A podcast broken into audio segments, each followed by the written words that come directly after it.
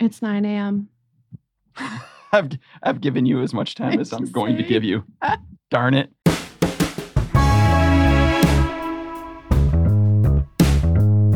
It's been a while, Larry, so you just have to remind me of these things. It's been a while. Is that stained?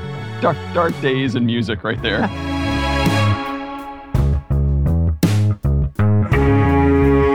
Back. All right, greetings and welcome to another episode of the TCAPSLoop EdTech Podcast. My name is Larry Burden, and I couldn't figure out a good chat GPT query that would give me a funny intro to our esteemed co-host Danelle Brostrom. So that's all we get.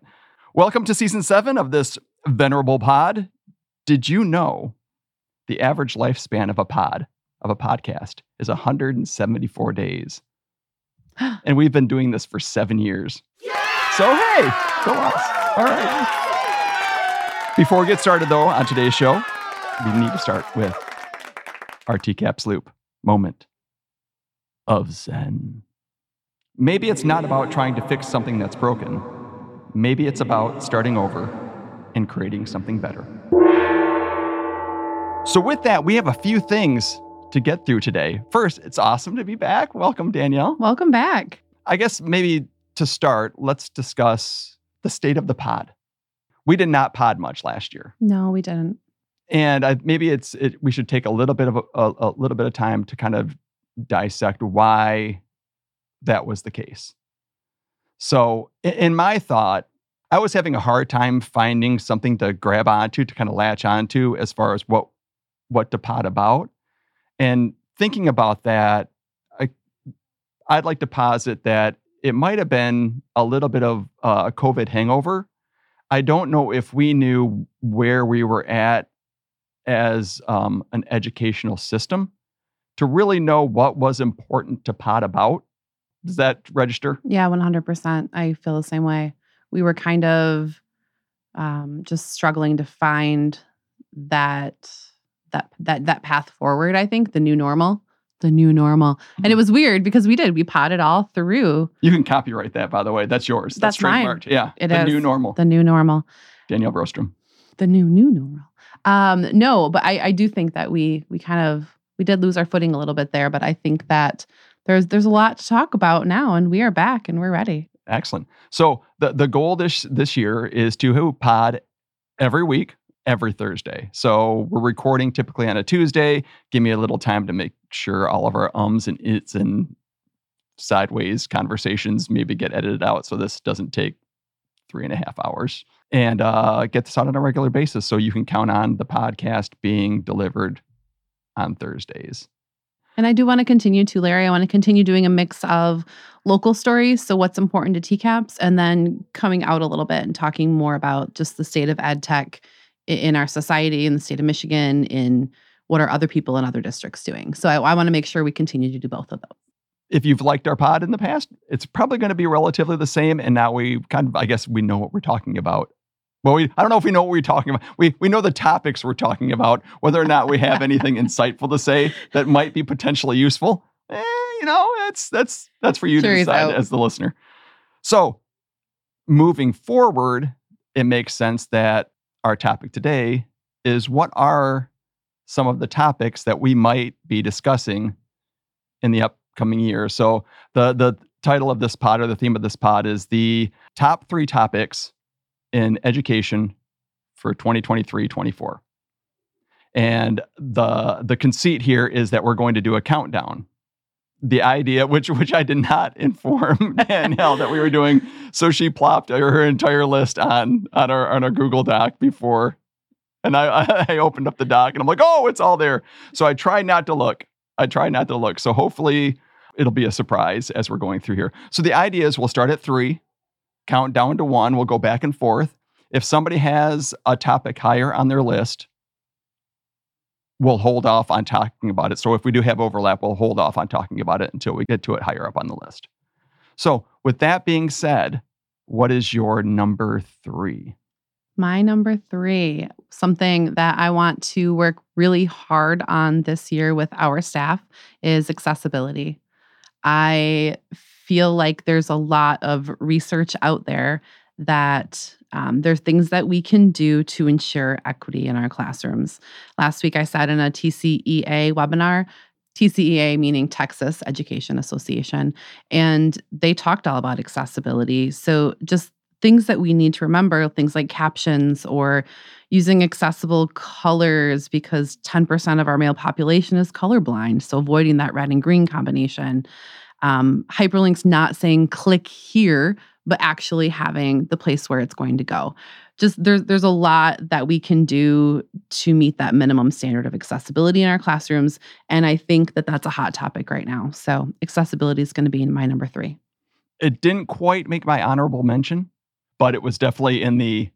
Mm, that's tell you what as as the the the branding guy for our district, I've spent most of my summer working on getting our district branding and creatives accessible.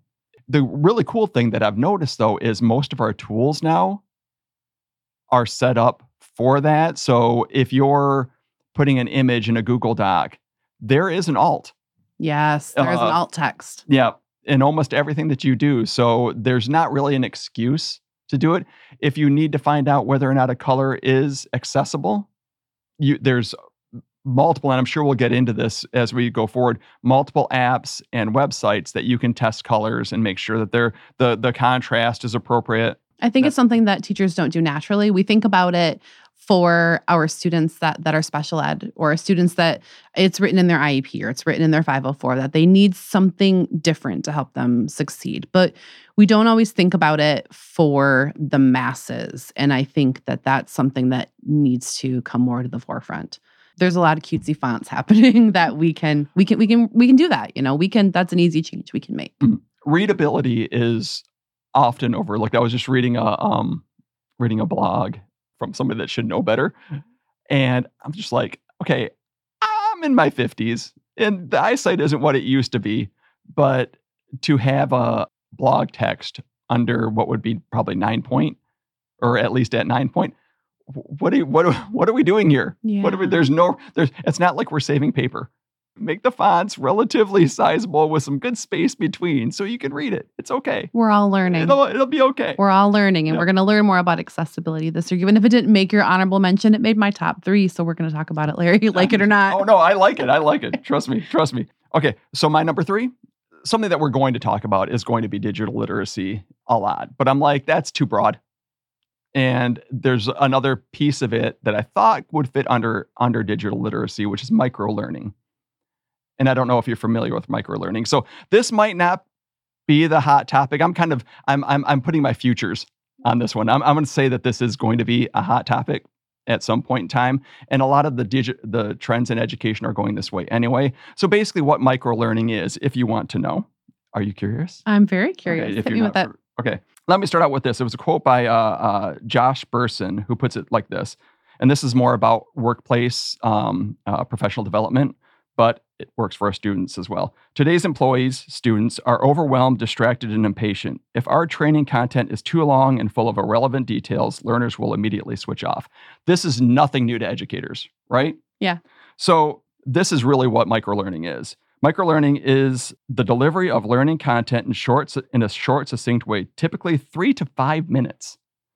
So when we're talking about our lessons, it's even and we do a good job as educators to bring those lesson plans down for this reason, but we're talking three to five minutes. So we're talking really quick, concise points, almost social media length kind of posts of education Condensing large quantities of information into bite sized training drives better engagement and knowledge retention for learners and saves valuable time and money for employers.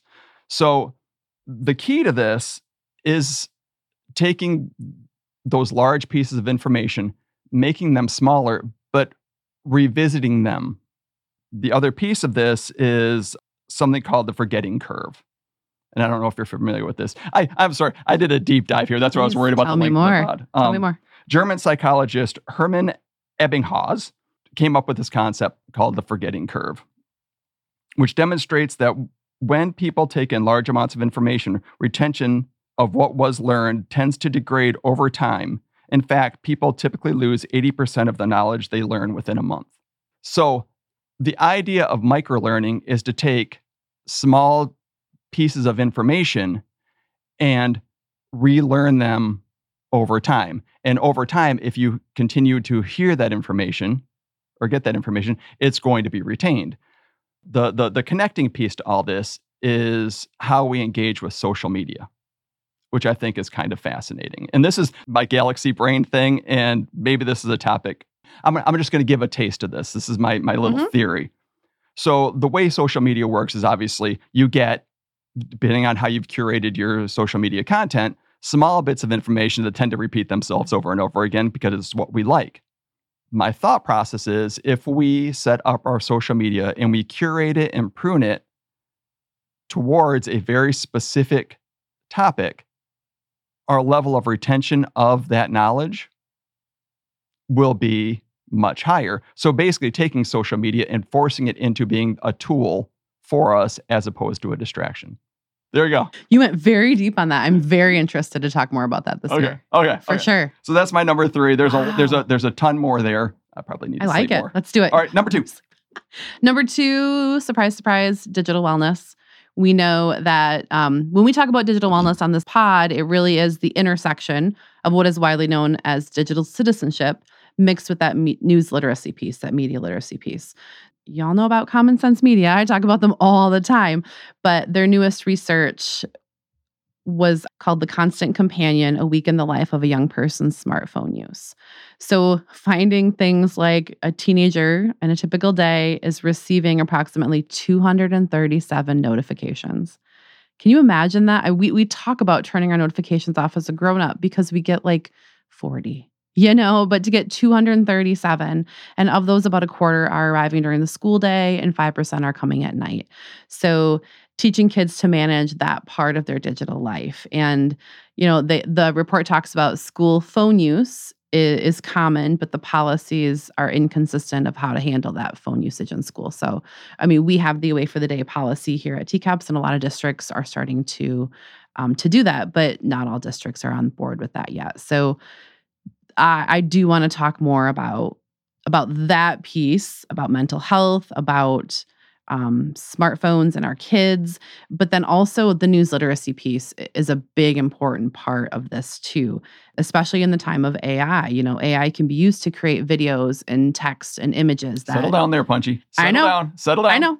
But but they can easily fool you if you're not on top of it. And I think the News Literacy Project is doing amazing work in this space. So I'm excited to take the pod this year and highlight some of their offerings and how they can be used in the classroom um, to help combat that misinformation piece. This did make my honorable mention. Yeah? Yeah. Oh yeah. Yeah. Good. Yeah. Good. Uh, I've it- taught you well. it almost goes without saying that this is something that we're going to be talking about. My number 2 Mhm. and this is something I'm uh, I'm throwing it out there and then backing away slowly. Academic recovery. I'm not an educator, so I'm going to tread super lightly here. Um, there's a lot of investigation, a lot of research on it. How can we do this? How can we best make up for some of the lost time that we know happened during the pandemic? And I think on some levels, and we talked about it during the pandemic, that this is an opportunity for us to reset our, our system of education. And I think some of the conversations that are happening around academic recovery are actually starting to do that. During the pandemic, we were like, why is this could happen? This could happen. And maybe we were a little premature, and maybe it is happening. One of the big talking points is the idea of remediation versus accelerated learning. And there was a paper that recently came out on accelerated learning from um, Brown University that I highly recommend. We'll have it in the show notes. You know, kind of going back to that micro learning concept, but with tutoring and making sure that we're hitting really hitting the needs but continuing to move the move the ball forward i had a great conversation with my wife last night that maybe was a little contentious on this um in, in, a good in a good way but um Your wife is an educator. I feel like we should tell Yes, listeners yeah, that. Yeah, not, yes. exactly. But there, there's multiple topics within academic recovery that I think could be covered. But as I said, I'm a little hesitant to do that because well, that's not really. I make pretty pictures. You know what, though? We'll bring in some experts to talk Yeah. about things like that. All right, next. My number one. Or sure, actually, do you have any honorable mentions before we do number one? These are just some of the things that I was thinking about. Vocational education. Ooh, yes. Yeah. So you know, when we talk about the STEM fields and other uh, modes of uh, secondary or post secondary education or preparing our students in other ways besides college prep, I think that's that's a that's a big topic. Early childhood needs, maybe not for our particular podcast, but man, that's a problem. Yep. Boy, is that a problem. This is a one that's near and dear to my heart, and it's SEL, but specifically mind body connection. I have a lot of thoughts. Don't know if it's for this podcast, but man, do I have thoughts on that. Let's do it. So those are some honorable mentions. Number one, can we should we say it at the same time? Sure. Ready? One, two, three. AI. Artificial intelligence. Oh, Oh, come on! Of course, the educator has to go full. Yes. Yeah, AI. yeah. AI. And and so this is where I'm so excited because I'm at a point in my career, and I was just telling my one of my colleagues that I'm getting close. I'm definitely on the back end of my career, and I'm like, maybe I can just dinosaur out of this one. You know, I just kind of let it let it go right over me, and I'll just. And I realized pretty quickly over the past really month, really where it was like, oh no, especially in my role, I'm going to have to figure this out and and dive in. I feel behind the curve, which is why I'm so excited because I know you've done a a Yeah. boatload of research. And so I'm, I'm, I'm just going to back up and let you go because this is something that I'm super interested in. Do you remember about six months ago when all of the tech designers called for that six month pause? Remember that they said, you know, let's let, let's do a pause. Let's take some time, not introduce any new AI. Take some time to just figure out where we're at and what this looks like before we go any further. And we didn't do that. that, that was never going to happen. we kind of poured on the gas instead of putting on the brakes. And I think that this AI is everywhere now. And it is, you know, you can find AI to do this and to do this and do this. But some of these tools are not the best and you can use other tools. So I'm excited to get into some of the tools that are really, really useful for teachers. Um, things so far like Eduaide is a really good one that we're going to talk about. Um, Khanmigo from Khan Academy, I think, has a lot of potential. So we'll talk about that. I, I do think diving into this idea of what's next and how AI can help us both do our work as teachers and also how it can help students, how it can just benefit students more. I think all of those things are things we're going to talk about. I actually learned this morning, I was listening to a podcast that I like called Hard Fork, and they were talking to a prompt engineer. I didn't know this was a job. It's it's a, a new job based on AI where he's trying to figure out the best prompts that he can write to get the right answers and then the prompts that he can write to break the system so that the system then knows what a bad actor looks like and how to react to it. So that's his job and he's probably getting paid very well for it. And that's a job that doesn't have any kind of coding in the background. You know what I mean? We talk about coding being what you need to be an engineer. Well, this is a prompt engineer. He doesn't need that. So it's just it's interesting to think and look at this artificial intelligence space. There's a lot coming out, and we'll definitely be looking at that this year. Yeah, so we'll do a lot of that. I know David's really interested in that as well. Um, MACUL's interested in that. We're going to be doing a lot of PD around AI. Their AI conference is coming up. I know that. Um, the School Principals Association is doing one on October 17th, I think, called Catalyst. And then MACUL has theirs in coordination with MVU on December 13th. So um, there's there's a lot of learning coming out for teachers about AI. It's going to happen, and it's going to happen very quick. I want to share this real this quote really Yep. quick from uh, the Stanford Graduate School Education Dean Daniel Schwartz in his opening remarks at a recent conference. I want to emphasize that a lot of AI is also going to automate really bad ways of teaching. So we need to think about it as a way to to create new types of teaching. And I think that is important Oh, I because love that. because really it i mean if you think about what ai is doing as far as scrubbing content well, a lot of that content isn't necessarily good content Yep.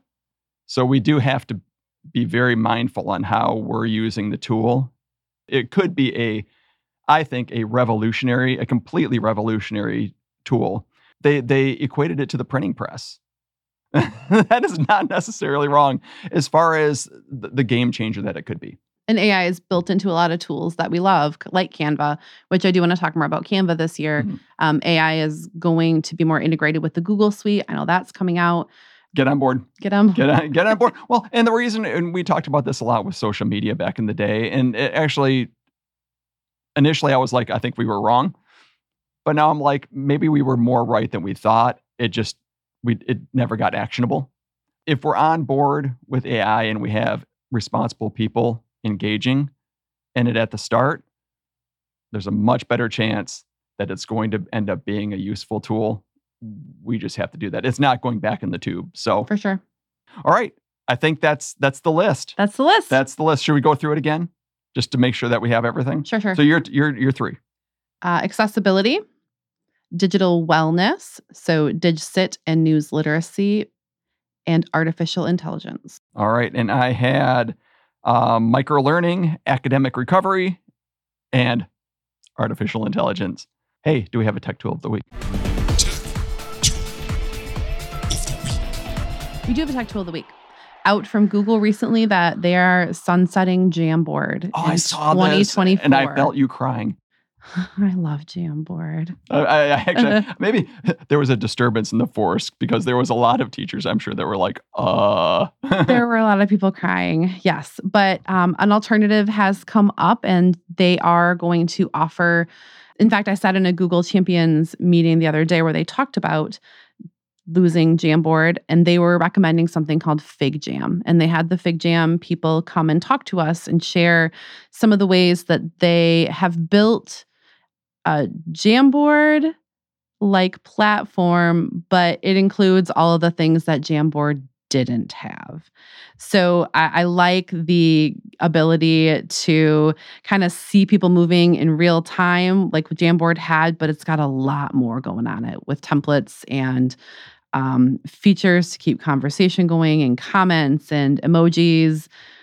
I'm I'm impressed so far with what I'm seeing from FigJam. It is free, and they have um, promised that it will be free for teachers and schools. So I'm really excited to see. There were some quotation marks there. If you didn't, I don't know. I don't know if Danelle knew this, Well- but it's a podcast. I did them just for your benefit, Larry. Thanks for calling me out. No, No, Well, no. I, I think that's important though because we we we know that sometimes these Yes, those yes. you know be be careful what you invest in, invest your time in because what is free oftentimes isn't free, and then suddenly you're looking at your budget going, this is not a tool I can do Yes, use anymore. yes. But Google has committed to giving us tools to help us move our Jamboards onto FigJam, and um, FigJam has committed to offering this service for schools. So I'm excited to play around with FigJam more and see how it can be um, not only a replacement for the Jamboard that I love, but can also be um, something better.